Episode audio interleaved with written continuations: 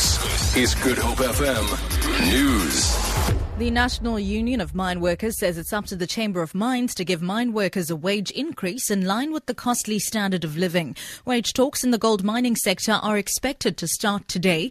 The NUM is demanding up to 80% for its lowest paid members, and AMCU wants 12,500 Rand. Employers have indicated that the poor performance of gold could have an effect on wage negotiations. NUM General Secretary David Sipunzi says the chamber has never been genuine with mine workers. In 2011, the price of gold was $1,800 an ounce. That time, the employers could not give a fair increase. Now they say the price of gold is $1,198 an ounce. They can't afford. When they could afford, they couldn't give. And if the cost of living is rising, it's not only rising up for them, but it's up to the chamber as to how they handle the situation. It was created by them. We've got nothing to do with it. We are just putting on the table what our members demand and what our members desire. A Cape Town man who was convicted last year of assaulting a domestic worker in Kenilworth is back in the Cape Town Magistrates Court today.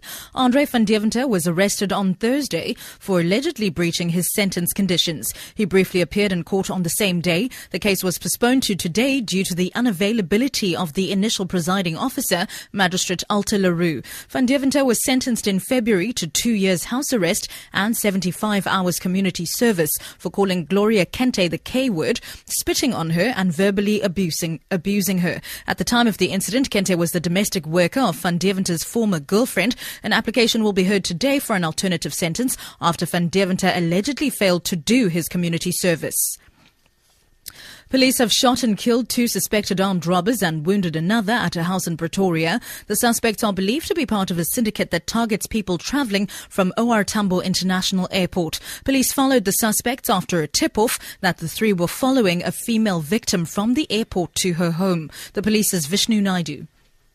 Our team received information that there was going to be a robbery in the Pretoria Moot area and they conducted patrols looking for, in particular, a blue BMW, which they discovered in a driveway where a robbery was actually taking place. When police tried to arrest these guys, a shootout ensued in which these two suspects were shot and the third wounded.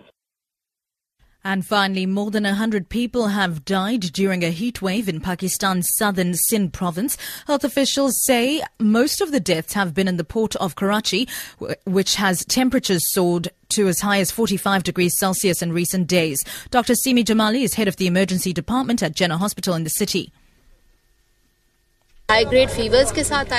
Patients with heat stroke who come to the hospital have high grade fevers, altered states of consciousness, dehydration, and fits.